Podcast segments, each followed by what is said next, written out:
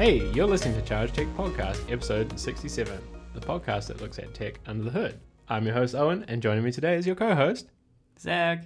and no Frederica again, sadly.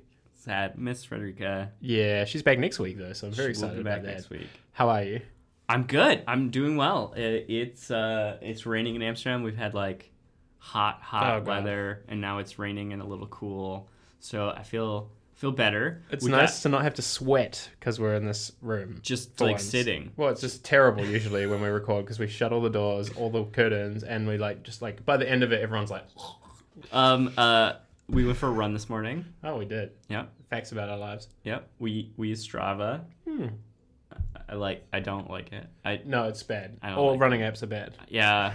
Anyway, this is I dig- we digress. Well, you asked how it was. Shall we just just talk about Apple things? Sh- Yes. Yeah, sound good. I, I love talking about Apple things. Yeah, me too. It's a passion of mine. it, ma- it makes me think of like drawing as my passion. Yeah, I know. Graphic design is my passion. Oh, Yeah, graphic design is my passion. Oh my I'm god. gonna cut that all. I'm gonna put that in the show notes. Okay. Okay, so on this topic, it was a big week actually, so we should just get straight into it to keep to time today. So, what didn't happen is probably a better question. So, Apple's W WWDC was this week. That's the yearly developer event where Apple shows off the future of its things. Um, For developers, kind of. well, it's always like half of it is for investors and current customers, and then it gets nerdy. Like the first hour when all the people who are interested who have an iPhone are tuning in is when they're like, look at things that you can click, Yeah. and then it gets pretty like nerdy pretty quick. It's Um, like a marketing event slash developer event slash investor Everything. relations. it's a giant ad. It is, but it's it's big. A lot of people it's watch big. it. I mean, Oh, I've watched it for years. Yeah, I mean, I've watched it for years as well. Anyway, so that was this week. Uh, that was probably the biggest thing that happened this week. So maybe we should just go through what happened there first. And just Uh, for everybody that if you're really interested in all of our takes of it, Oh, we did a live stream. It's embedded in the show notes. It's in the show notes. It's, It's the terrible. first one that we've done together. So for half, just to pre-warn you, the first three minutes is just like the test card up because we didn't know how to turn it off. No, the rest of it was good. We had two cameras. Uh, we're gonna good. actually do more live streams in the future. You can actually, like, it's worth noting that if you join the community, we're gonna be doing those pretty often, usually on Thursdays when we record, which gets you a lot of behind the scenes. Like, you get to see the banter that you may not hear in the normal episodes. So we'd love it if you check those out. The this week's video one is in the show notes. Anyway, so WWDC, where do I start? Should we just talk about like what was announced and then like yeah, without the takes and then go from there? 'Cause there's- Sure. there's so much that happened, also so little. Oh god, I put my take in. Um, so okay, here's here's what happened. They do the usual. Basically, like you get your iOS update, the tvOS update, the watchOS, the macOS. That's it, right? Like Did every they year. even announce tvOS? Yeah, yeah, but it was oh. just like a snooze fest. I'll tell you why in a second. So, okay, iOS this year, year of performance, right? Like they're like, oh well, we're making our phones even faster on the same hardware. Great. Like, I mean, this is that is great. cool. Forty percent faster. I have questions, but I've heard that it's actually faster. They updating every phone all the way back to the 5S, which is still supported, which is the first time they've done that. Yeah, so what was really cool is they showed the screen of like the last OS, iOS 11, supported devices back to 2013. Yeah. And they're like, and we're going to keep doing that. So the next Right. iOS 12 is also going to run on those phones from 2013, Which is the first time. which is really cool. Yeah, usually they deprecate a phone, at least one model at uh, WWDC. Like you, you bet your phone is on death, death watch, and it's interesting because the 5S is not a very good phone, and it's still supported. But it's a great form factor. the form factor is good, but there's SE, right? Like what I'm saying is the Oh, original I 5S is what is bad. Um, like that's a very low memory phone. Like Yeah. if you have one Safari tab open, all your apps get killed. Anyway, so they they're updating that. That's awesome. I think like there's no no problem about that. Uh, like you literally can't cannot complain about your phone getting faster. And I think Apple's had quite a problem for a little while about performance on that stuff. Like Yeah. people's misnomer with iOS updates is it'll make your phone slower because of I think it was iOS 10 that was really bad. iOS 11 was like I mean, pretty it's okay. been a couple of them. Well, maybe it was nine. There was one that was particularly bad. It was really hard to install because it was big and it was really slow. Um, and so I think that they're kind of addressing the the elephant in the room that they don't get 99% updates anymore. It's like 80% now, Right. which is kind of a byproduct of maybe all those years. And I think they just want to prove like it's faster now. so then they went into oh my god, they went into this like array of features. Um, I think the big headlining ones, and I, I'm trying not to add, add, add a take here. I'll add a take at the end. Okay. Okay, so the big headlining ones, I would say, uh, group FaceTime. It's pretty big, 32 people, pretty impressive. Up to 32 people. Up to 32 which people on video with the craziest interface I've ever, ever, ever seen. I, I'd have to say, like, I can't imagine the performance will be good above a couple people.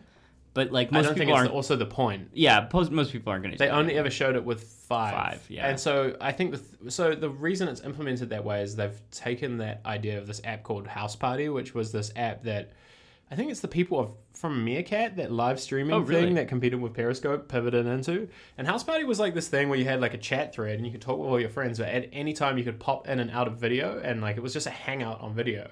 So you would just get in and see who's online. It was cool. That's cool. Like it's it's for the teens.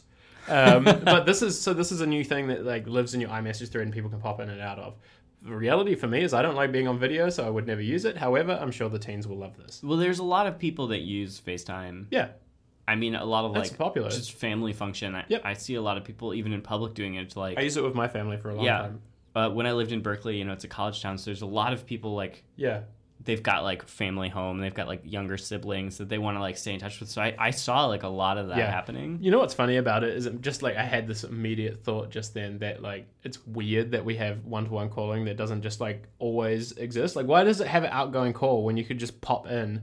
Like I have a messaging through with my oh, family. Oh, yeah. Like it is like it's kind of weird that it wasn't this way before. Why not just like, have a button? The, the call is always there, like on Google Hangouts. Like go to hangouts.google.com. There's just a call. It's just there, yeah. Yeah, I don't Oh, know. Anyway, so that was like arguably one of the biggest things. There was also I time mean- well spent. Oh, right. Um, Before we get into that, can we talk about Memoji? Oh my god, yeah. Which I okay.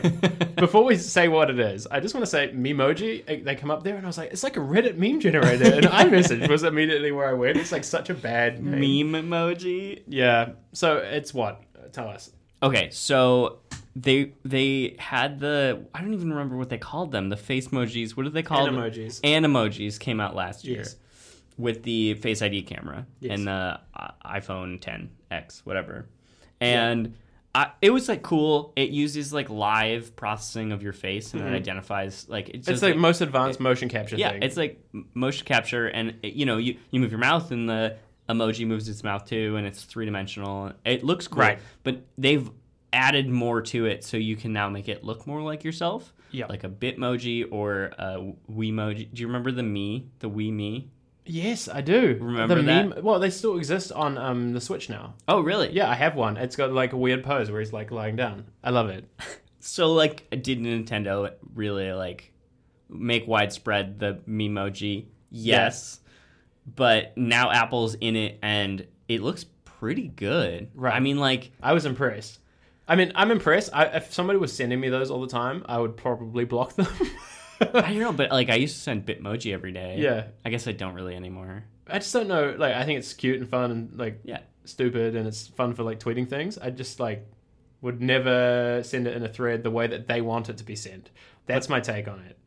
They only live in iMessage, and that's my problem. With Oh, it. they only live You in can't use the camera app. So the, to get a Memoji, this is the classic Apple move. To get a Memoji, you have to send it in the iMessage thread, then save the video, and then you can like go and upload it to Twitter. Oh, that's so much work. I know. I just wouldn't do it. Ugh. Yeah. I'm really disappointed. Maybe they'll turn it into a keyboard app. Yeah, well, Like- that's kind of what it is in the iMessage app. Oh god, I'm really disappointed. I didn't realize that. But look, it's not to say that they um, won't. It's just stupid that they haven't. Anyway, let's move on. Let's move on. yeah. We've got so much to jump through on that yeah. uh, like Time topic list, and then we have the takes. Very, very cool nonetheless. New emojis as well with tongue tracking. that was like a headline feature. They're like, we track tongues now. I'm like, yeah. we added a T Rex because it's got a long It's tongue. got a tongue. Yeah, we, we went through all the animals and found the ones with tongues. It's not factual. It's a It's T Rex. We don't know. so time well spent, which is similar to the Google one, where it uh, understands what time you're spending on your phone and tells you, uh, like, uh, shows you a graph and all that kind of thing. Super interesting. And then it came to like the bottom of the barrel where we got to like stocks and AR. Again, no take yet. They did mention stocks a couple times. so many, times. so many Yeah. times. But uh, let's quickly just go over what else happened. So Okay. WatchOS, a lot of things. They had this like crazy. I still miss my Apple Watch. Um, but they had this crazy new feature where it's like auto tracking. It makes sense. Like auto track your workouts. Cool. Yeah, that should happen. Yeah, it's just like a Yeah. thing that should happen. Anyway, tvOS. Uh, yeah, I mean, sorry, I'm trying not to have a take, but it was it was just like it does Dolby Atmos now. I'm like, cool, but Is that a hardware change or a software change? no, it's change? just like a codec, right? That's like, really interesting. yeah, like they've just supported the newest standard, which is cool. Like I don't say that it's bad. I just say like whatever. Then they talk for 20 minutes about screensavers. Again, not having a take. Oh man. Not a take. And then they talked for 10 more minutes about putting text on top of screen. Again, no take. I'll react in a moment. And then they finished with Mac OS, right? So Mac OS was like the, the last one, which is rare. It's usually iOS first because then, uh, sorry, other way around, iOS last because they talk about it for an hour at the end usually. So it was backwards. And that was like, oh, they've got something big to say. Uh, dark mode, which is great. Like, I, I, again, cool. Like, I mean, everybody wanted this. These are all like these are all crowd pleasers, basically. And so they added um Oh god, they, They had a new way to some- Okay, I'm go- I can't they resist anymore. added some like great finder improvements. And quality of life improvements. Yes, quality of life. So like Yeah. your shit on your desktop is a little bit more organized Yeah. by default now. If you got your like top 5 shit list, they fixed it. Like you can't rotate photos and find it. Cool. It's now there. Now you can organize your desktop better. Great. Okay, I'm going to have my take now. Okay, go ahead. and we'll talk about the like, one more big thing at- Yeah. later because I think it's a separate discussion. Man, I fell asleep. Basically, So this whole event, I, I was like, look, I'm just going to let the take out for five seconds. Okay, go. It was the worst WWDC I've ever seen, uh, and I don't mean that um, from a. I don't mean that this WWDC was bad from a perspective of like what they announced. It was just a the fact that this was big, and b this deserved an event. It's crazy. All of these features could have been a point release. Yeah, everything was like banal shit that they've been putting off for years because they're too busy adding other shit to sell the iPhone. Right? Like, Yeah, I'm trying to. I'm trying really hard to think of like a reason to have had this be an event. Okay, a great example of this, a great example of this that I think is fair. I've been berated online for it a few times, but uh, one of the big improvements that they touted was like notification grouping. I'm like, cool. But you that- could definitely ship that tomorrow in iOS 11.5 Yeah. and get it out the door sooner. Like, why? Why do we have to? I, and and I know that I'm going to get hate mail immediately after this, saying like, "Oh yeah, but it should be stable." That's not how software works. Yeah, Like I guarantee that feature is basically done at this point. like, and it only works that way because an Apple insists on it. right. Okay, so I'm looking for the positives, and I have two. Well, there was some great stuff. I have two positives. okay. The the presentation itself. I, is this the first time they've used that new theater on their head Yeah, yeah. I mean, it was impressive. Fucking beautiful the aspect ratio of the like screen was wild, man. Okay, so uh, like from a, I used to do presentation design, so from that aspect, it was the best WWDC. That was my favorite part though. Is every time they cut to the videos, it was like this weird aspect ratio. that was- 32 9. Yeah. I, it looked great. It was And- beautiful. Okay, Beautiful. let's talk about UI Kit because they announced UI Okay, hold on. I want to rewind because this is super serious. I just want to go back five seconds. You don't even have to delete this part because I just want to stop you right there and like rip into them a little bit more. No, okay. I just thought UI we- kit's really interesting. Yes. However, I think that uh, what my I just like I'm still brewing. I'm I'm like brooding a little bit on uh, like maybe what bothered me so much. They got up there and they touted it like it was a big release, and they basically spent like all of this time talking about the most insane shit that nobody. Well, I'm not going to say nobody cared about. Sorry, that's a very privileged thing to say. Um, that uh, I thought were um, it was an insult basically to I would say a the developers and the audience some of the Yeah. stuff that they spent time on, and b everybody. Like the, I think I They counted spent- seven times that they talked about the stocks app. They spent several minutes talking about putting titles on the video Yeah. screensavers for the Apple TV. Right. To Come tell you where it's from. That's ridiculous. Well, it just felt like it, it was just uh, so. This is what I guess I was coming to with this little rant was like, it just really felt out of touch. Like, Yeah. okay, cool. Like, I get that you have an off year. Make the presentation shorter. Do something else. It it felt like they painfully stretched it. Apple was notorious for like going too far with this stuff anyway. This was like. I think they were literally convinced that the screensavers were something worth saying. I think that they were convinced that they should spend 15 minutes talking about how you can rotate photos in Finder now. Right. And that was like, look, I don't, I don't care. It's an operating system, whatever. But it was infuriating because from my perspective, and like the only reason we complain is because we actually give a shit. I think we should clarify Yeah, that. Like, I true. think that Apple is a lot better than this. Yeah. And it was kind of just painful. It was. I felt embarrassed for them. Okay, I have two more takes before we Okay. go to UI kit. Yeah. Okay, so one is I think maybe what's happened is they're trying to address too many audiences at once. So like.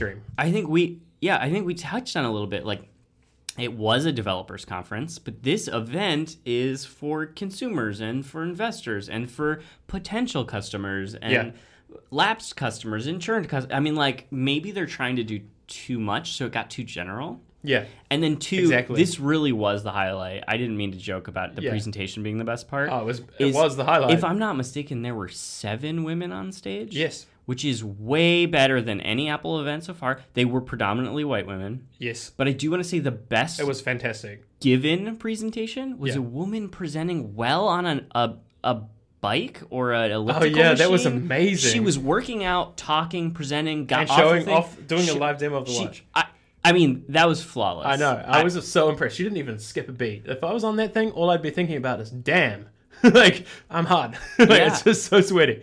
Oh man. you're on stage with the lights. I mean, I'm really impressed. Okay. And, but what it shows is that Apple still has a problem with its senior leadership being all old white men. Yeah.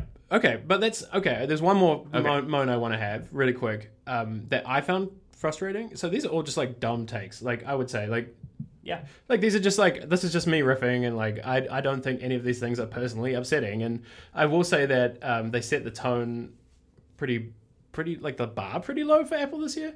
But what was maybe the worst part for me was that opening video. Like that one with the flight of the nerds or something. Oh, my Oh, god! I forgot how people bad keep that fighting was. about it online, but I was really disappointed actually for a company that like prides itself on talking about diversity and like getting rid of tropes.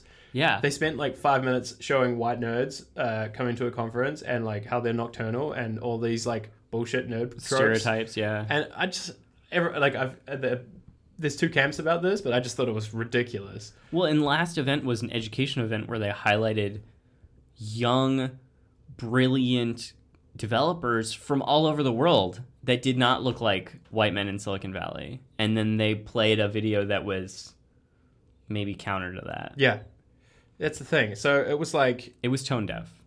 And it was just it was just weird. It just was didn't. weird, yeah. it was weird. Like I was watching, it, I was like, is this Apple? It was just so weird because every other video has been like, we are a company that gives a shit about people and we are diverse and we actually like very intentional about this. And then you have this thing, and it was like three minutes of white people on the screen at first. it was really like, disappointing. anyway, I'm not Yeah. mad. I'm not mad. I'm just disappointed. so, Savage. um, so okay, we should talk about UI Kit. Like, I just wanted All to right. condense that take because I think um, if you want to hear the full take, like you can watch that live thing. I think um, it's hard to it's hard to make a real nuanced thing on this because people will be like, "Oh, you're so unfair about it," blah blah blah. Uh, But my reaction was very much so that uh, this is hundred percent an off year, and it's unclear if they know what they want to do.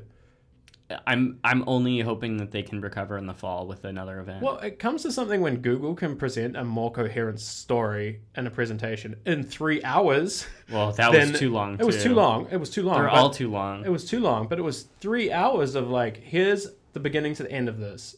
Now Yeah. watch. And Yeah. they start with the phone, they end with self-driving cars. Anyway, The one thing we talked about is that the Google event doesn't get as much of a Oh, yeah. Exposure. what's than a developer event? They coded during the keynote. yeah. Like, and that's the funny thing about this is like, the, I think Apple has gone way down the track of like, it's a TV show Sure. for the world. Um, Yeah. And that's fine also, but it's probably not phones, it's really the right place, I don't think. Yeah. Um, so okay, UIKit uh, or Project Marzipan. We've talked about Yes. it a few times on this before. Right. I think we also talked about it with Frederica. That was the big announcement. Well, it was the it was the biggest announcement I would say, and it was the biggest non-announcement because it's not finished or out. Right, but uh, so uh, the I'll share, I guess, what I know about it, and then Yep. you go be the expert Fill on in, I'll fill in the blanks. But they showed the they redesigned the App Store app on, uh, or sorry, the Mac App Store, which desperately needed it. Desperately needed Mm-hmm. Beautiful a UI change. Mm. It was just really slow. I mean, it's Oh, just yeah. like a generally poor experience to update apps. They pulled app updates out of it, so Oh, now cool. it's just an app store. Wait again? Because it used to be separate. Do it you used to remember? be separate. Yeah. So I I think I heard that it's separate again, or it's going to be. Um, and Uh, well, in Mojave, we haven't even talked about Yeah. the naming of sand, but uh, Or the picture that looks like the XP uh, Yeah. wallpaper. I've been meaning to Photoshop that shit and Yeah. haven't had time yet. It Totally. literally looks like that Bliss wallpaper, except sand. yeah. Anyway, sorry. Anyway, um, Sorry. It is. It is. I just, No, I just don't true. have time of day anymore. so um, the Mac App Store, uh, it needed this overhaul. It got one, and then they were like, "But the reason we're showing this to you is part of the code underneath is the same code that we use for the iOS App Store." And just, I just want Isn't to interrupt you and say, by the way, I was yelling at the screen about this when they showed the Mac App Store. I was like, that's an iOS app. Yeah, and I, was didn't like, you can get tell. it. And you were like, no, no, no. It, it's an app. It's just a new design. I was like, no, no, no. It's the iOS Yeah. App Store app. I promise you. And because the thing that gave it away to me was the editorial design in it was one to one. Right. The App Store. Like, you wouldn't rebuild that from scratch. It would be a waste of time. Which So- we should spend a whole nother episode talking about the editorial design of the App Store because they're doing some really interesting Oh, stuff think and some concerning stuff. Yeah. So I, I, think, think, we the should, publication itself is incredible, but Yeah. yeah, also weird. but we should talk about that with Frederica. Um, Love it. and I think that's the reason they also showed the stock apps so many times is because they were like, it's on iPad now and it's also on Mac now, and so is the Home app. And I they were teasing that these apps Yeah. were of uh, similar ilk on the back end. Yeah. So, look, this is my understanding of it. I'm not an iOS developer. I've talked to some people about this. I'll start with the facts. I'll finish with the take. it's just like I'm just trying to like divide it up. It's quite hard at sometimes. So let's just talk about the two things that exist right now. So there's UIKit, there's AppKit. AppKit is the thing that you use right now today to build apps for Mac. Okay. UIKit is like the primary. If you like a, a developer, you've heard of this like model view controller layout where it's like you have the model and it's your- your database shit. View is like the front end, and controller is like where all the magic stuff happens. It's this is kind of like the V in this. So it's like the view part of the code. So all the code you wrote to make your interfaces available on Mac. So you take the part that you built for that, and it shares that, Okay. but you don't get the rest. So you don't. So, it would you say that that's like, the, uh, obviously this is a generalization, but Love like it. half the work? Like, are you saving time? Okay, a third of the work. so you're saving some effort here. signif- it's a significant amount of time. I, I, it's it's a non-trivial exercise to build an interface for a Mac app. It's actually a huge pain in the ass. Right. Like that's why you don't even see it any- anymore because it's like the methodology. Uh, sorry, start again. The methodology for that was very different. So you would go and build your iOS version of Twitter, and then you go on Mac, and you'd have to just completely do something different because it was just built at a different time with different thought processes. Yeah. And so what they've done is they've basically like, okay, this is the worst comparison, and I'm so sorry about all the people who are going to shout at me for this. If you would like, it's kind of like what responsive web design did back in the day for Absolutely. interfaces. Like it, in my mind, it's like here is the one code base that adjusts itself for bigger screens now.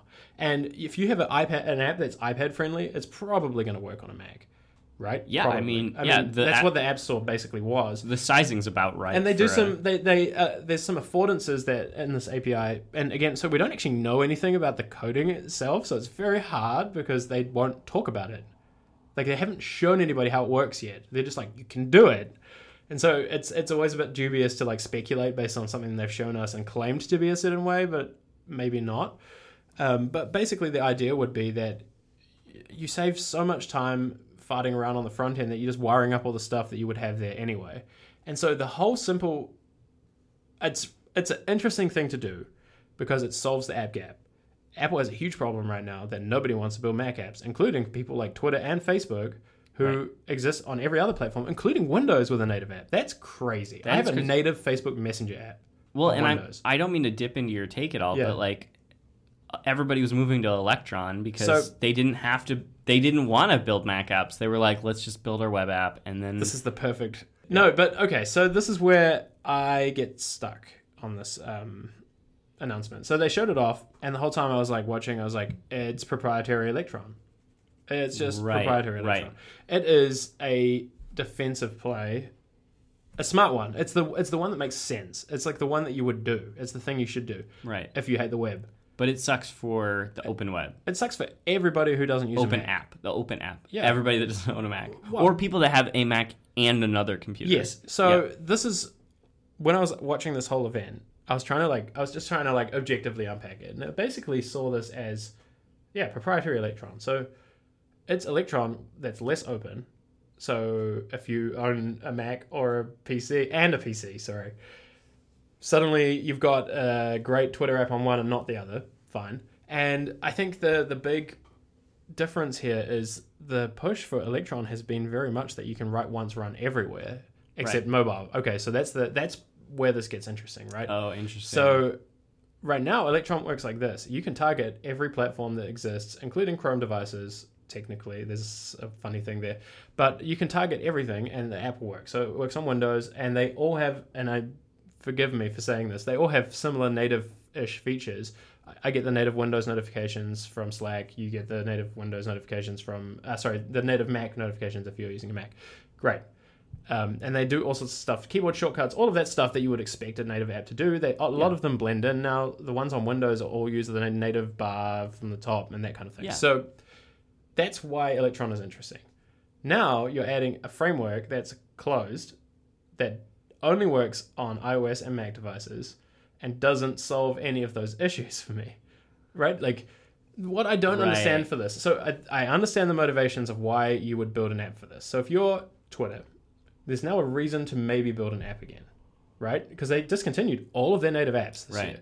Um, and Twitter actually launched a new native app on Windows. It's the only platform they have a native app on that's desktop, and it's a progressive web app, which is what it's similar technology to what Electron is based on. You can access desktop APIs.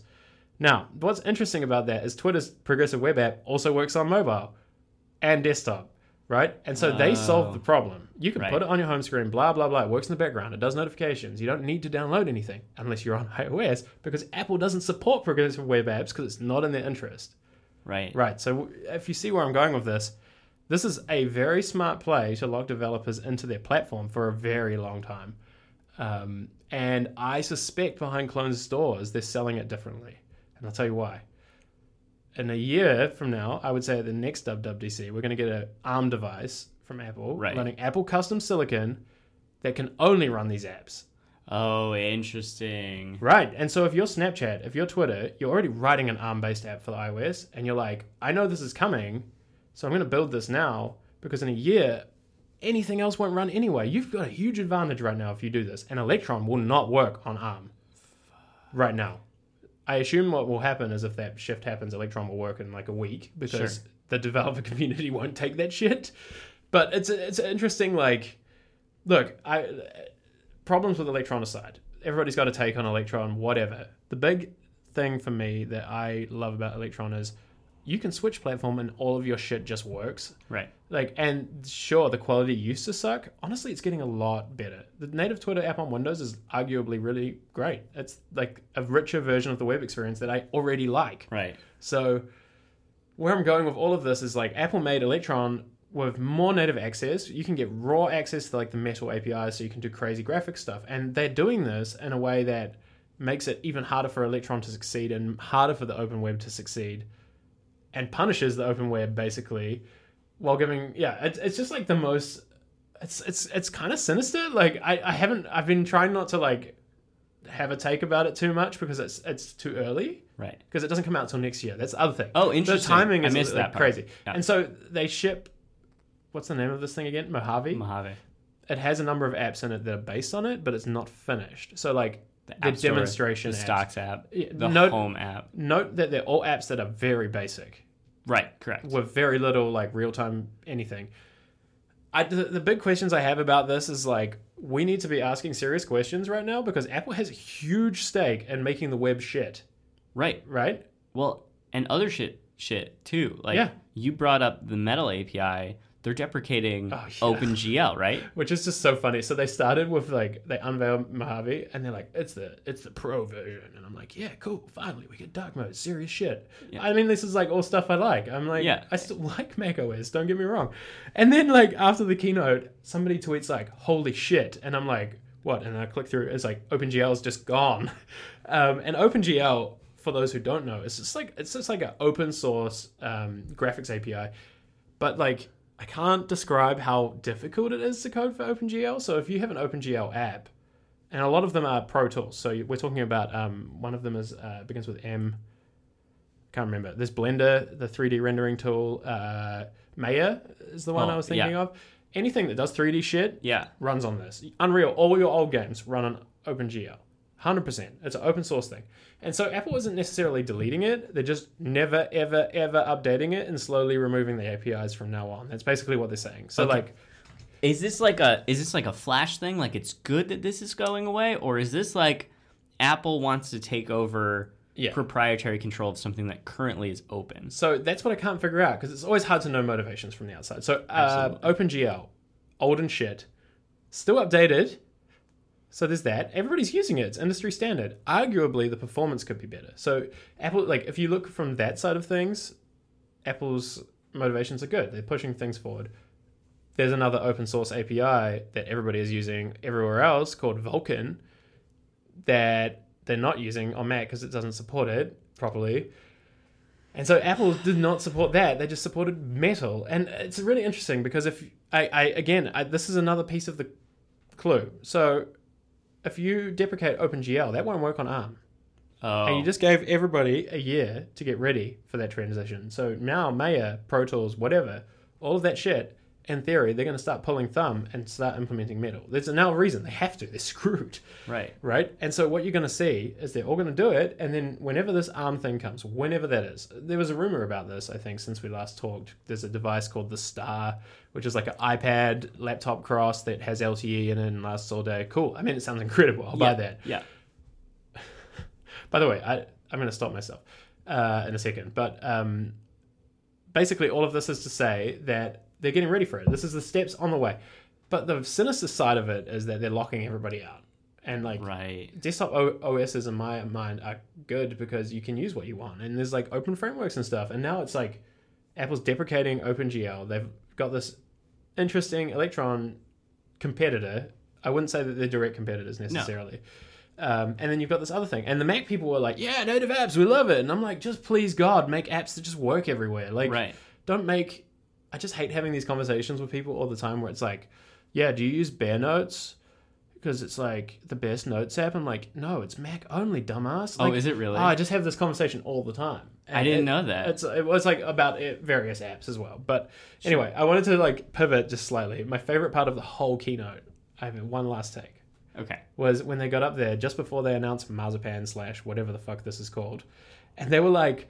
Oh well, we want to address: Are we merging Mac OS and iOS? And it's like no, and they did that hilarious Giant letters. There's been heaps of memes, and the funny thing is, yes, they are eventually, Yeah.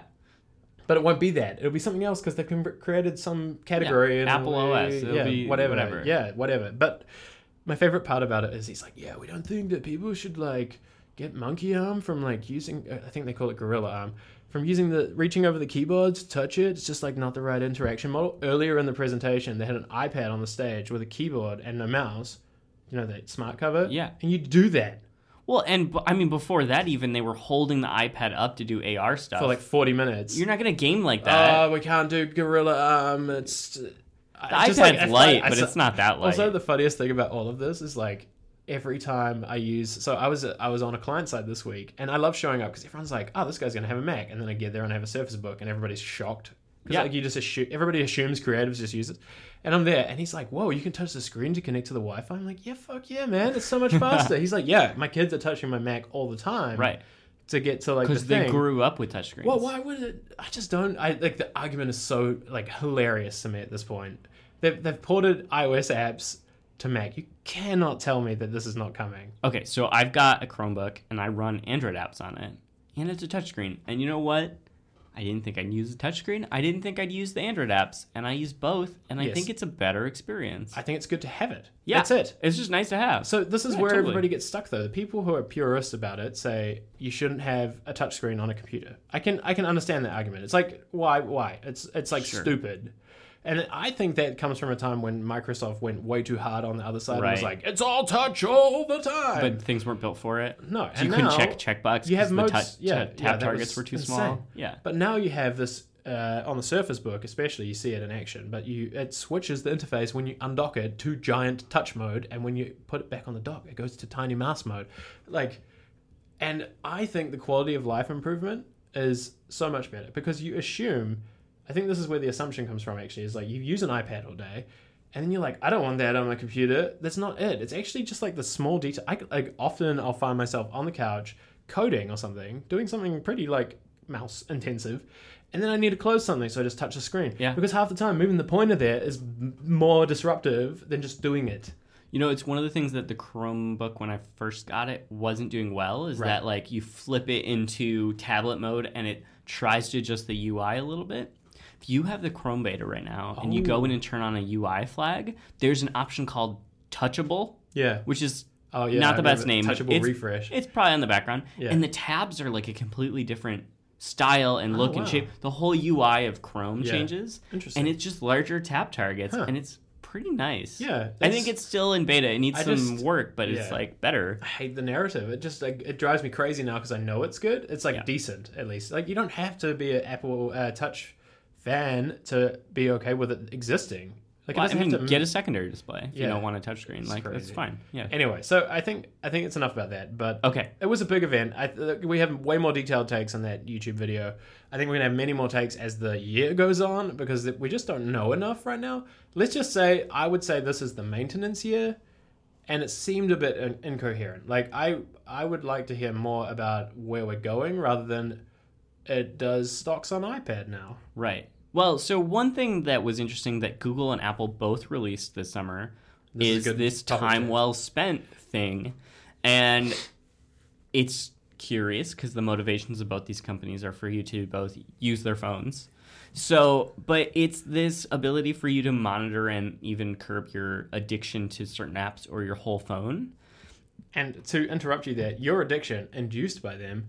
Right. I mean, like Facebook has lots and lots and lots of people that their whole job is to like make people spend more time doing this. There's a great book about that. There's that Hooked book by Nir, Yeah. and then there's the one where he talks about not doing that as well later. It's great. He monetized both. Yeah. Uh, but yeah, it's like all these methods to get people hooked, like red dots. Right. Exactly. Yeah. So it's it's interesting in one that Google announced it first. It's not ready yet. It's not even in the beta. Yeah. But like we were talking about, the Apple event is more consumer focused. So they, they really did a lot of the education work for both the companies. Yeah, I would say Of so. like this is a thing that's happening. Um, And they showed Facebook being blocked by it. which is cool. I think And you have a really good take on what Facebook's going to do about this. Yeah. It, it feels slightly more genuine for Apple to Yep. do this because they make the money on you buying the phone and not spending time with it necessarily. Like, Yeah. if you bought a phone and put it in a drawer, they make the same amount of money off you, give or take a little. less, You know, I'm sure like bucks. some apps, some iTunes purchases, Yeah, whatever, yeah. but maybe some accessories, Mm. also hardware purchases. Although there's a, I will say there's a knock-on effect that's quite funny. If you don't use your phone that much, you're probably less likely to buy another one. You're right. Yeah. Or you'd keep it longer because, Yeah. well, but the battery life. Uh, all, I'm, all Anyway. I'm saying is we don't know what's going to happen as a result of this yet. Right. And Google's like, we're doing this, but like, I'm sure someone in a different department at YouTube's like, this sucks. Yeah, you well, know, like, it's weird actually because YouTube was the first one to support it. I was really, Really? surprised by that because that was the one I was expecting them to like have a no comment or like it will come one day. Yeah, Right, But it was that's there. It's existing in the app now. You can just download it. Um, no, okay. So time well spent. Awesome. I love I love, love the whole it. thing. I think just even I love the I love the fact that they just let you know if you want to. I don't like the other side of it where it's it's kind of um, an admission that they like they don't want to fix the actual problem. They're just going to tell you your problem, right. right? Like they're not going to go and like make it not okay to send a bajillion notifications or do these weird things to keep you on the app, like Clash of Clans does, right? Like the most popular game still, by the way, three years later. Really? Yeah, it's always in the top ten. Wow. Anyway, anyway. Um, so what you start seeing is this weird misalignment, I think, between uh, what they're doing as a company and what they're shipping in this feature. For example, on the stage at WWDC, it was that funny thing that happened where they were talking about it. They talked about this for a solid 15 minutes. Like, a- you should use your phone less. Like, it's probably not okay. And to be fair to like both Apple and Google, like actually the companies in the attention economy who are most culpable here are mostly social networks. Right. Um, and I think that's what these actually are there to address without like pointing fingers too hard, except Apple did. But But they always make digs at each other, Facebook oh, I and know. So- It's just crazy though. So the biggest issue I have with it is it just it just is a bit weird. It, it, it just it just doesn't fit. It almost seems like somebody else externally needs to manage the how the feature works or something because I almost just can't get past. Okay, so the narrative. Sorry, I completely lost my whole thing. You can just delete that segment. Um, no, okay. So the on stage at WWDC, there's a great example of this like not working. So they get up there and they're like, "Time well spent. Everybody use your phones less. Great." Then they transition into watch OS. Now you should use your watch a lot more. You get notifications. on your watch. Walkie-talkie. Walkie-talkie. use your watch more. Go on voice calls with your watch more. Yeah. I don't know. So like it was just funny, or you could already see the tension right there on the stage, Yeah. and um, that's weird.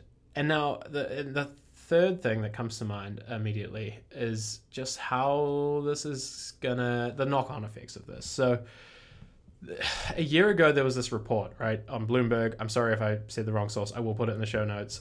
Just delete it. A year ago there was this report on the internet. I'll put the link in the show notes.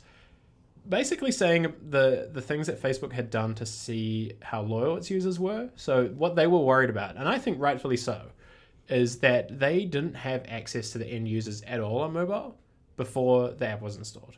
And they were also at the um, mercy of Apple. So if Apple would be like, okay, well, we've had enough of this shit and deleted them, they could remove the app from everybody's phone. Right. Like that's a feature that iOS has is like Apple can remove apps from your phone. Or even you said this to me before we started recording. Yeah. They could decide that this time well spent feature is worthy enough to Yep. auto have it set up. Yeah. So you get your phone Well- and it after an hour all your social media. Apple apps- could make decisions on your behalf, basically with this feature. So could Google. Anyway, and that's that's kind of where I get stuck. And so this Facebook thing, they basically did all these weird experiments. I don't remember the exact specifics, but they they had one example where uh, on uh, Android and iOS they would intentionally crash the app. Um, up to I think it was twelve times in an hour Wow. to see uh, if the user would come back afterwards to try again. And like, yeah, they found that I think the limit was nine or twelve times. And you're just like, okay, that's like not healthy, so that's why we need this feature. Great. But then the next test they did was what hoops can we get the user to jump through to, in order to download the Facebook app? So you're on like the mobile web browser looking at Facebook. Oh no, so so say yeah, okay, so say you're a Facebook user and Apple deletes it from the Apple Store because Okay. whatever you broke the rules Yeah. or Apple's decided that you are a terrible company. Whatever. I don't think this would fly, but it is a thing that could happen, hundred percent. Or like maybe they plan an update that Apple disagrees with and they won't ship it, right? Sure, yeah. Uh, whatever. So there's there's a scenario in which Facebook is basically screwed, and it would be bad for them, like overnight.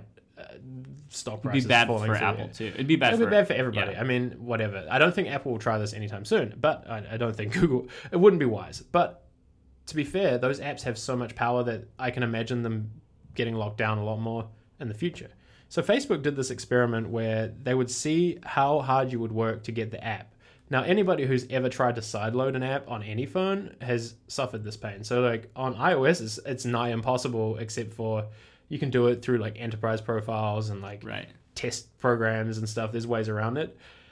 On Android, you download the APK and you install it, and you have pretty to like straightforward. you have to flip a couple of settings off. If you don't know what you're doing, it's maybe a bit confusing. It's it's like enough friction that my parents might not be able to get there. I mean, you sent me the Google News APK for the Yeah. beta, and I struggled with it You have to for a push the couple minutes, and then, and then I, you know, but it's not the most straightforward. right. And so that's Yeah. what Facebook wanted to know is can we get people to do that?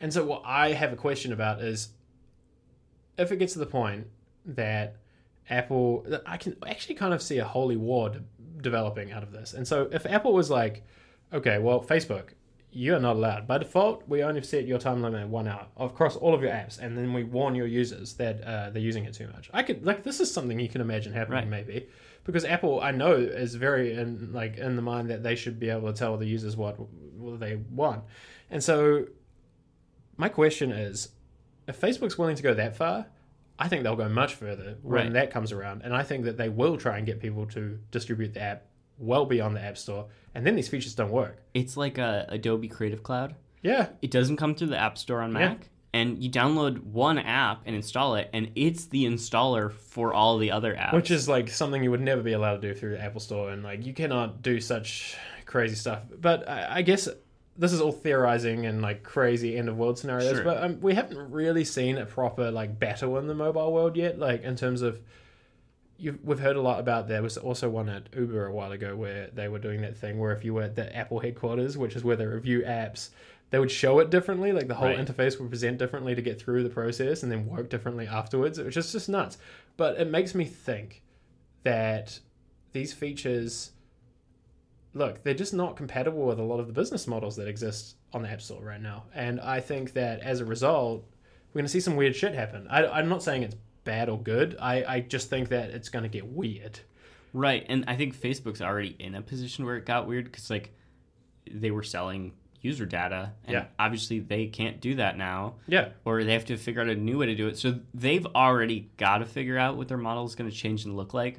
So they're going through this weird Yeah. transition, and it's only going to get weirder. So my, my biggest yeah my biggest worry about this is that so right now you have Apple and Google which are gatekeepers of the app stores which is fine they built the app stores but a lot of people are upset about this right now like developers in general because it means that you don't have a direct connection with your users it's kind of hard to reach people and the the big question mark I have around this is this actually puts another layer in front of those walled gardens that eventually they could use to abuse that power and I I have serious concerns about again also on the Google side. Like, what if Google is like, oh well, there's this weird YouTube competitor that's getting really popular. Uh, well, we'll just warn about it more than Right. on YouTube.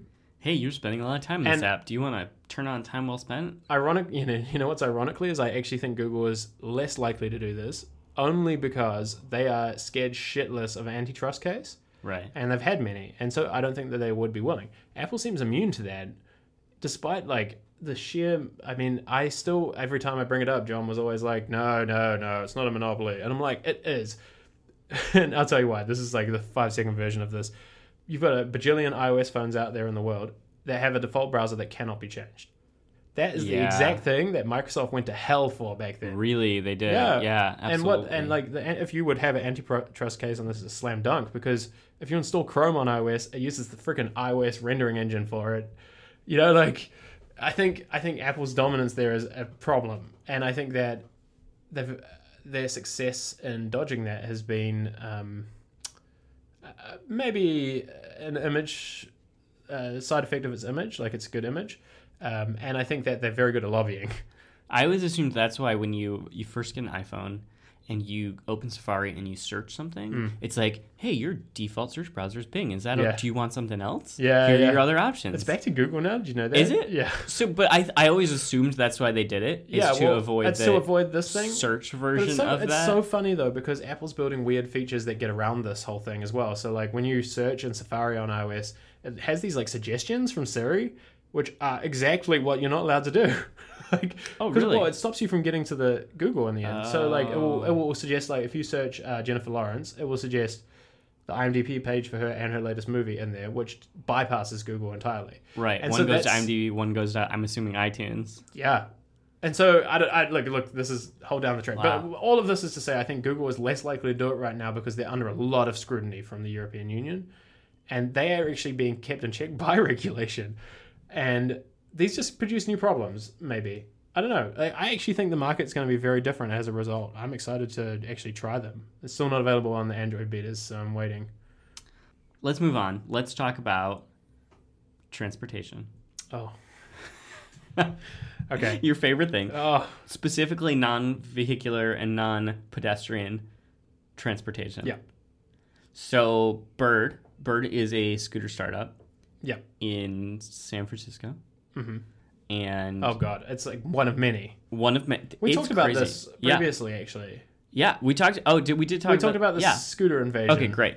Well, I read this morning that Uber and Lyft are both interested in getting in the scooter game. I mean, everybody is. It's just uh, like how it works in San Francisco. If it's in your face, it must be popular, even if it's not. right. So Uber bought Jump recently, I think great acquisition, by the way. and you've Uh, ridden a Jump. I bike. love Jump, and the reason I love Jump, just because, just to like 100% clarify, is because they actually manage the fleet. I think I've talked about this Yeah. before. They ha- they like get them off the streets and they like move them around. Great. Anyway, Bird terrible. It's a mess everywhere. They're coming to Europe, which I'm very upset about. I assume because specifically here, right? yeah, in coming to Amsterdam. That's what I heard. Are They're hiring people here. People are going to throw those in the canals. I can't wait because which leads us to the next point. So, and I only want to talk about this for like three minutes because I think it's hilarious. So, when we were there last, we were both there at the same time. I rode the bird a few times. You Rode the I bird. rode the I bird. the bird. but like, no. So, San Francisco's transportation is arguably fucking terrible, which is why that thing works. Like the it's reason it why all these startups. yeah, the up. reason Yeah. that you a scooter is like, lol, this is cool, is because the train goes nowhere. I mean, it, Uber is a direct result of Yes. the public transit not having its shit together. And in San every every trip I've made to San Francisco has been, um, I've relied on Uber heavily. And this time I was like, I don't want to do that, and I actually have options. So I used Jump and Bird to get around. I didn't catch any Ubers. It was like Amazing. the trip. oh, And it's weird because San Francisco has great weather as well. So like, why sit inside a car? I might as well scooter. Sure. Anyway, I hated it. well, it just felt unsafe. I saw two people break their wrists in the whole time I was there because like, if you don't hold that thing with like both hands, the you don't have like the fulcrum. Oh, oh, So like on a bike, it's like you've got so much weight and like how the wheel works, but on the scooter you have a no fulcrum in the middle. So like it just immediately like goes like this. If you hit a bump, oh, you- you can't see it, but you immediately swerve. so anyway, yesterday I think it was actually Lime Bike that added this, uh, which is they sorry Lime scooters. Which they also have Lime bikes, right? Yeah, yeah, they also have the bikes. But they added this feature. Oh my god! I just I like read the story. I put it in the show notes on the Atlantic. They updated the scooters overnight. When we were there, it used to beep if you would move it. So it just made this horrible beeping noise. They have like a lock on them, but it's not really a lock. It just like makes it harder to scoot. And Okay, the, so the motor doesn't work. If I pick one up without, you know, like using the unlocking it, you can still ride it. Okay, but there's no motor. Like you won't get electric assistance because it turns it off. and it beeps. and it beeps very loudly. Okay. But apparently that must not have been enough. I guess a lot of them were getting stolen because they're expensive. They're like a thousand bucks. Software update it makes it scream, "Stop it! I will call the police! Oh, Stop it!" And it just like says it in a human voice. And apparently it's just like happening all the time. Because when I was there, you would hear it. Like they would beep. People would push them over because they're beeping, and it will beep some more. And now it's like you, it, you're just hearing like, "Stop it! Call the police!" And oh it's like, my god, this is such a bad idea. I just think it's hilarious. And in America, like this is not something you just yell on the street. I'm No. going to call the police. No. It's like everyone's going to be like, "What?" You know, like Please don't. don't don't do that. Someone will get killed. yeah, Yeah. exactly. And it's like that's what the Atlantic thing is saying. Like this one that was in somebody's backyard yelling, "I'm going to call the police." That's not a thing you do. Shit. The police will come, and they'll come with their whole team. Like it's. Oh my god! I just wanted to talk about it because I think it's hilarious. It's just like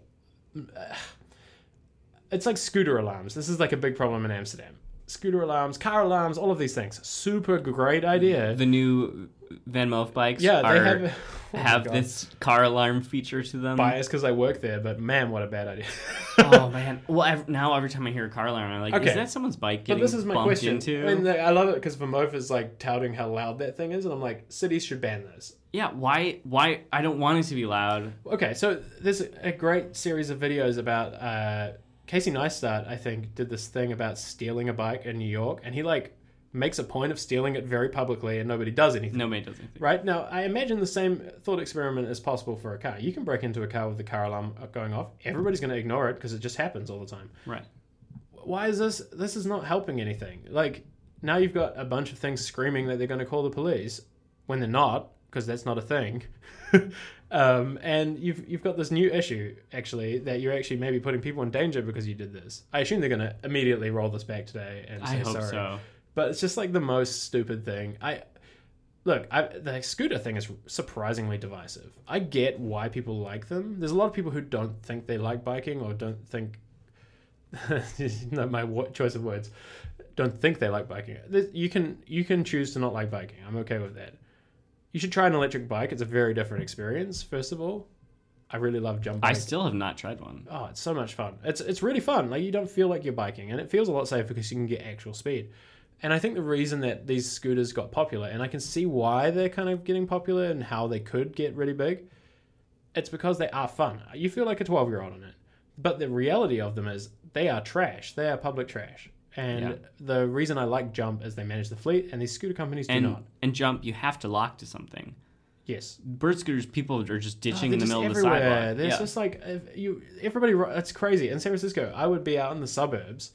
And there's a bird in front of somebody's house in the middle of the sidewalk because they obviously just like wrote it there and they're like, perfect. Here's a good spot. That shit just won't fly in Amsterdam. E- Erika Hall tweeted a picture of one that she saw when she was on a, her run through San Francisco. She's on a sidewalk, a running Yeah. sidewalk through a park, and there's one in the middle of the sidewalk. Someone left there. It's, you know what's funny about it? So I've tried it. It actively encourages you to do it. Basically, like the wa- the way the system works, it kind of makes you feel like that's okay. Like you just scoot to where you need to be and just drop it there. You know, like Yeah. who gives a shit where it is? And you see this in Amsterdam with the bikes already. Like the, the, we have this problem with just the bikes. People leave them fucking everywhere. But at least the city here, they give a shit and they'll take it away. Like if it's in the middle of the sidewalk, they'll just come by and pick it up and it goes to the Fietsdepot, which is the like, it's like the pound for bikes. Yeah, it's the impound. Um, and you have to pay a lot. Of, it's like fifty-five euros to Oh, get back. shit. It's expensive. They deliver it to you, which is great, Oh, but it's nice. fifty-five euros. It's a great money scheme. yeah, Anyway, so look, it's stupid. That's all I have to say. It's just like, come on, people. it's stupid. And two things need to change. Obviously, San Francisco public transit needs to get better, and other cities. I mean, Yeah. this is like you said, American expanding. cities. And I, think you touched a little bit on Hmm. the safety element of biking in San Francisco. It doesn't feel safe the way it feels safe to bike here in Amsterdam. Yeah, that's the thing. It's And better. It's better. it's than it used to getting better every time I go back. It gets a little bit better. There's more Hmm. bike lanes, but I I think like if San Francisco really invested in it, because like it already sucks to have a car there. Parking's Yeah. expensive. Sucks. Traffic Everything sucks. Getting around sucks. Yeah, I, Uber's He- expensive. My Like, favorite all- thing is you're on Market Street, which is like less than five kilometers away from the mission, like two and a half, and everyone's like, "It's so far to walk there." I'm like, "Are you kidding me?" It's like a 20 minute walk, depending on where you are. It's not bad, anyway. but it, San Francisco has a lot of problems. But it's one that they need to solve. Is like it should be safe to bike. It I should- wish tech would stop hacking it. right. right? Like maybe Yeah. we can make a startup that's like exploring why trains are broken. Like why why does it cost so much to build trains? Surely that's something you can actually do. It's not unfeasible. Anyway, let's move on to the last topic because I just want to get it in here before we Yeah, like, breach gotta the- talk about this. Okay, Sonos. I love Okay. this company. I'm way biased. So I don't have a Sonos at all. Okay, you should get one. Okay, but why? Sell it to me. Okay, I'll sell you it. I mean, you don't have to. So, you know how- okay, or don't I'll- sell it to me. I'll tell you how I got a Sonos and how, why I think it matters, and then we'll come to the news. So I've been using Sonos for like four or five years now. I've had it for a long time. I got oh my goodness, sorry. I just had to like burp sneeze or something. No, It's get it out. Get it out. Okay, so I got a Sonos four years ago, five years ago maybe. Don't remember. And I just got like one of the little ones. They have these ones, the Sonos Play One. It's the very little. It's like a small speaker. It looks like almost like a Bluetooth. It looks like the HomePod, but four years ago. And they were the first smart speaker company I remember. And all they do is a speaker. Like it doesn't have any other features. It does music, and they do it really well. Like th- to the point that I've owned it four years. I've never had a drop. And on you one of still these have that things. one from four years ago. Yeah, yeah. They're still going See, strong. that's that. I, all these like, here's a new phone every year. Here's a new laptop. Like this is tech that lasts a while. Is This great. is Sonos's philosophy. I love it. So, and that kind of sold me on the first place. And the reason that Sonos is interesting, even from the outset, is it's the antithesis of the HomePod, which locks you into everything. You have to use these things. Sonos' strategy has always been we'll work with anybody who's willing to work with us, and if we don't have it, it's because of their side, right? And so for a long time, they didn't have Apple Music because Apple didn't want to work with anybody. And then they were like, oh, I guess we should do that because it looks bad. Um, and we want our service to succeed. Anyway, so what's been great about the Sonos is they do really go and add everything. They have Google Play Music, they have Spotify. You can add them all in the app. The app itself isn't great, arguably, but it's actually great as well. Like, in a sense that like people get annoyed with it just because it's just something you use so much. I think is the problem. But it's great because you can get Spotify and Google Play in the same place. I don't see any disadvantage. That's to nice. That's nice. Anyway, so I started with just one speaker, and it's a problem with Sonos. If you're listening to this and you're considering it, is it's a drug. You buy one and you're like, oh, I want another one. So you get a second one. Yeah. So I had we were living in a quite a like sizable place in New Zealand because people live in big houses back there compared with here, and we, we had one in the bedroom, one in the living room. And at some point, just like walking up and downstairs, you're like, this is so cool. And then you get a third one. So I then had I added the dining room, whatever. Like at some point, you add more, just because like you can sync them up perfectly. And we're talking about every time I've seen any other multi-room music thing. It's like been a perceivable delay. Like Yeah, even if just the smallest, it just makes it sound echoey. And Sonos is so good at, I don't know how they do it. It's goddamn magic. But they do wireless, no latency sync. That's the thing. That's I actually do know how they do it. Each speaker is AC wireless radio in it, and they make their own network that you can't connect to. It's genius. Anyway, so that's been their whole MO for years, and I collected them over time. Um, eventually, to the point that I wanted one on my TV and all that kind of thing. So I got enough for most of the rooms in my house. I have one in my shower, like, and they're water No, that resistant. makes sense. Yeah. Um, and I think it's fun. It's cool to have music in the morning. I think. Anyway, so long story short, they're great speakers because I bought it four or five years ago, and they still get software updates with everything. To Ah, that's awesome. they update it every other day, like not every other day, every other month, um, and they add something useful new. And now Sonos has like gone the so they for a long time stuck with the philosophy of like you have to use an app to like interact with it, but now they're like nah, just use whatever like wherever you are, we are, and so you can AirPlay to it now. They just released Really? AirPlay two. Oh, that's nice. Only AirPlay two. But so they've basically always said like we'll only let this. It'll work with anything that keeps the high standard that we keep ourselves to. So AirPlay two was finally good enough to stream without dropping all the time, and so they let you do it. And they they recently added Spotify direct casting last year, and now they've added like voice assistants to them, right? So earlier last year they added a new version of the one that I bought five years ago, and the only difference is it has Alexa in it. And they still sell the one without Alexa, which is cool. But you can add Alexa and it's off by default. Nice. And they're even the Switzerland of voice assistants. They're adding like Google's one soon, and then they're going to add if Apple wants to work with them, Siri, and so on. Like they're going to add whatever, whoever has a voice assistant, they'll do it. And that, I love it because it's like they're the only people who just like it's the antithesis, like you said. You get the updates, it works with everything. What is there not to like? Okay, I love it so far. So they released a new speaker this week. This week, It's fantastic. what's it called? Um, it's called the Beam. Um, now, and TLDR of it is like the home theater space is really weird. It's so old school. It's like if you go school. and buy a si- sound bar, it's awful. Like they're big speaker bars, uh, but like these companies aren't really sound companies. A lot of the time, it's like Philips will make a sound sound bar, and it's just because they take they'll just make a bigger speaker that goes on the bottom. Yeah, And Sony has some like the, it's like the t- a lot of them are. AV receivers too. And Sonos was like, no, no, no, no, we don't want to do any of that. We're going to make a great speaker that works with all of your music apps, also your TV. And so um, it has an HDMI ARC port, and it has this crazy array of speakers in it. It's like, I think 12 speakers in total Oh inside God. it. So it does 5.1 in the, well, it's like 3.1 in that thing. And so you get all of the channels. It uh, uses, and I wish that they touted this more, it uses this, you know how the HomePod had that beamforming shit that they Yeah. keep talking about? When you set up one of those things, the new ones, it figures out where the wall is and reflects the sound off it to make it sound like it's coming to you from the other channels. It's nuts. So it adjusts like the the way it sends it so that it sounds more surround to where you sit. So That's you have to tell it where you sit in the room and stuff. And it's just awesome for like TV. Um, yeah, it's it's fantastic. I can't really say why I know any of this, except it's great, and they just announced it. Um, I I was just really impressed that they like continued this. They have um, this is a standard that's been in TVs for years that nobody uses called HDMI ARC. So there's HDMI CEC, which is the one that like lets the TV turn on if you have a Chromecast without it being on first. Right, yeah. Basic stuff. ARC is like dual channel, so it's like CEC further. So it lets the TV communicate with the device without having to set it up. So when you would plug in the That's beam, nice. That's nice. for example, it knows it's a home theater system and it knows that you don't want the TV volume to go, and it lets the remote work without telling it what remote you have or some shit. Like it just works. yeah, And that's like this. This speaker is just like they picked the technology that won in the TV war. They waited five years to ship this thing for that. It still works with optical audio as well. And so I don't know. I just wanted to bring it up because it's just really fascinating that there's and out of all of the things, audio, there's like one company who's not making a shit experience right now, and it works with Alexa. It's just crazy. and soon with the other ones. Yeah, maybe. Uh, I mean the cool thing is you don't have to use Alexa. Like if you don't want a voice assistant, you just don't turn like it doesn't work without one. Like you just don't sign in and won't let the microphone go. But the other thing, there's one other thing they did that you don't know about because they only announced it yesterday. Um, they're working with IKEA, and they have been for a long time. Interesting. They said a year ago that they were working with IKEA, but they didn't announce anything. You know, it's like one of those like strategic things. They unveiled one of the prototypes of what they're working on. Basically, Sonos is like Sherlocking itself with a cheaper Sonos speaker, 150 bucks that just blends in with IKEA furniture. So Oh, it kind of shit. looks like a shelf. Like it's just like it's like a speaker that's like this. It looks like almost like a book. That's one of them.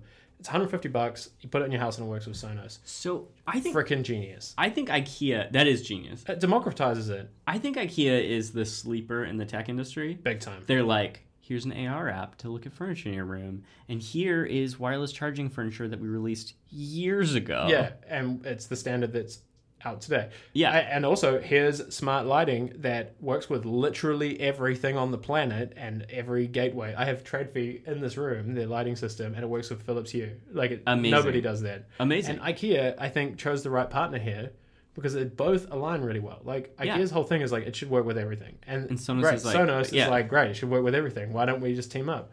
I would love to start seeing speakers in furniture or like better integrated into Right. furniture. Like if you buy a shelf and you want a beautiful speaker that matches, why wouldn't you be able to get that? Like if it maybe it just like kind of Maybe it's the right sits size really close Yeah. and you know those like Billy's the one like the maybe it just sits perfectly in the square i'm so into that and i think for a long time i think the reason i like the beam is what they did with the beam is they made it small enough that it should just fit and like you forgot about it and it does your tv shit and whatever and i think the mistake that the voice assistant companies are making is you have to buy a speaker and like put it somewhere. Like Right. you have a Google Home, and so you have to like It's put it in your room. It's like Yeah. this. Look, there's one right next to your face, and so like literally, Zach has a Google Home Mini It's in like front of it's unplugged. Inches from me. Um, but but that's what I'm saying is like, why not just integrate these things into things? I, and The one stuff we last already thing, have, yeah. Fire TV yesterday, they announced a new Amazon one of those, and I don't know if you saw it. It's a black cube like this, I missed that, yeah.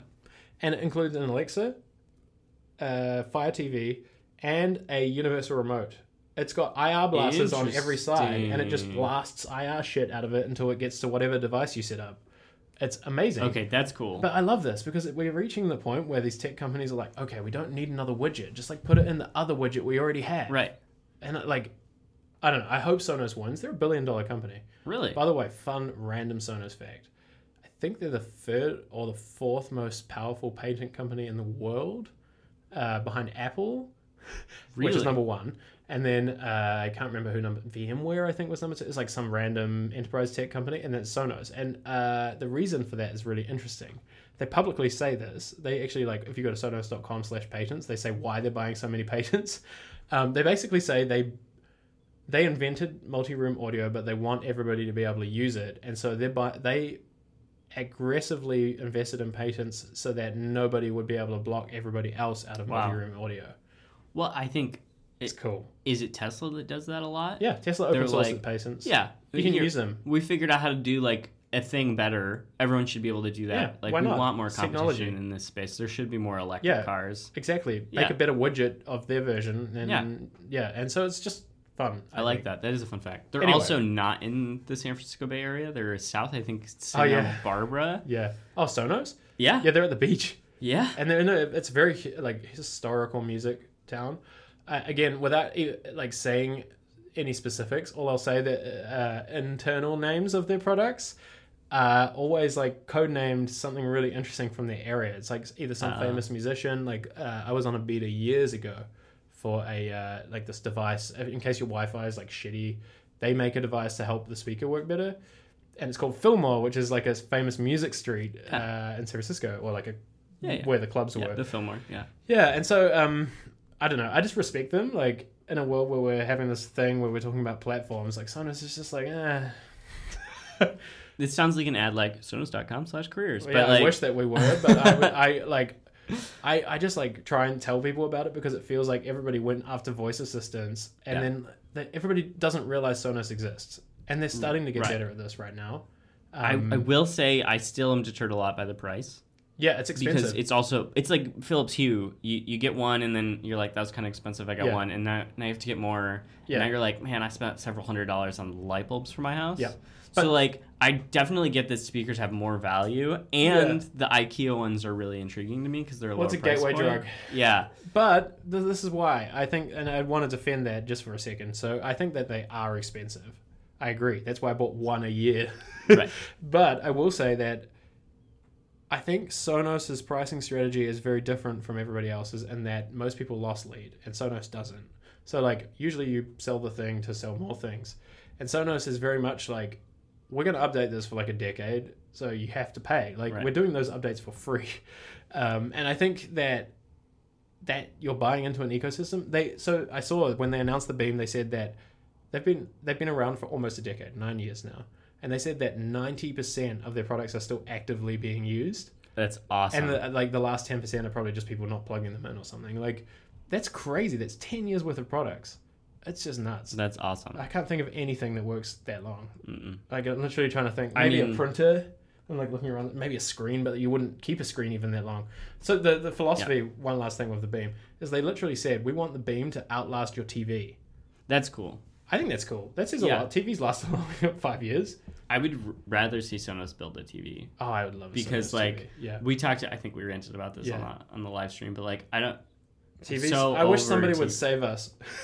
yeah, somebody please. Well, TCL does interesting things there. TCL one Really? from the if you go to Wirecutter and like look up the 4K recommendation, the TCL is amazing. Comes with Roku software. It just does exactly what it should. It's awesome. Yeah, I'm very much in the like. I want a dumb screen that doesn't have any software, but Just like wait until you have to accept GDPR every other day on your TV, and then you feel you're insulting. Your intelligence has been insulted. yeah, Anyway, we should wrap up. It's been long. Yeah. We said There was so much short and we WWDC. I'm sorry. I, well, I originally had a call, and then I was like, "There's no call," and so we just got crazy. Okay, so if you're listening to this and you want to hang out with us, we now have a community. in Discord. It's not super like prominent anywhere yet, but that's kind of intentional. You can join us by going to the show notes, chargepodcast.com, and there's a magic link hidden there that lets you in.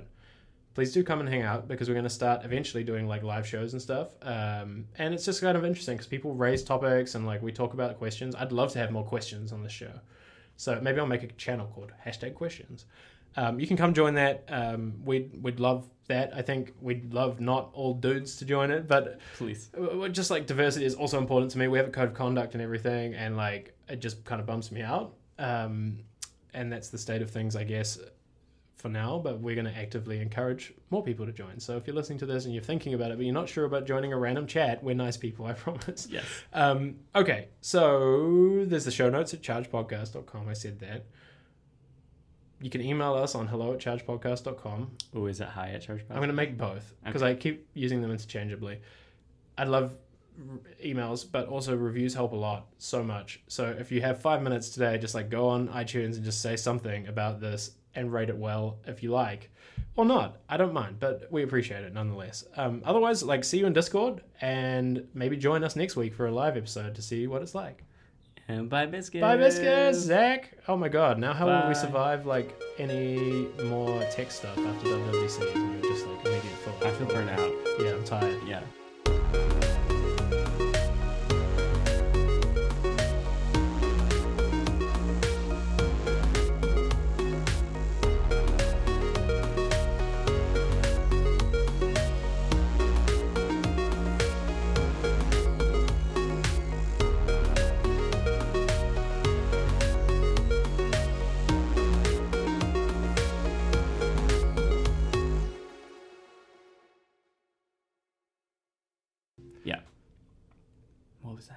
Think you set off Alexa. Wow, that was so creepy. What the fuck? Hello, Alexa? Alexa, stop. You talk too fast. You've never used it. Alexa, stop. Okay, you're good. Uh, She doesn't say anything back when it works. Oh, Um, okay. Which is nice. I don't have one of those. yeah. How do I voice assistant?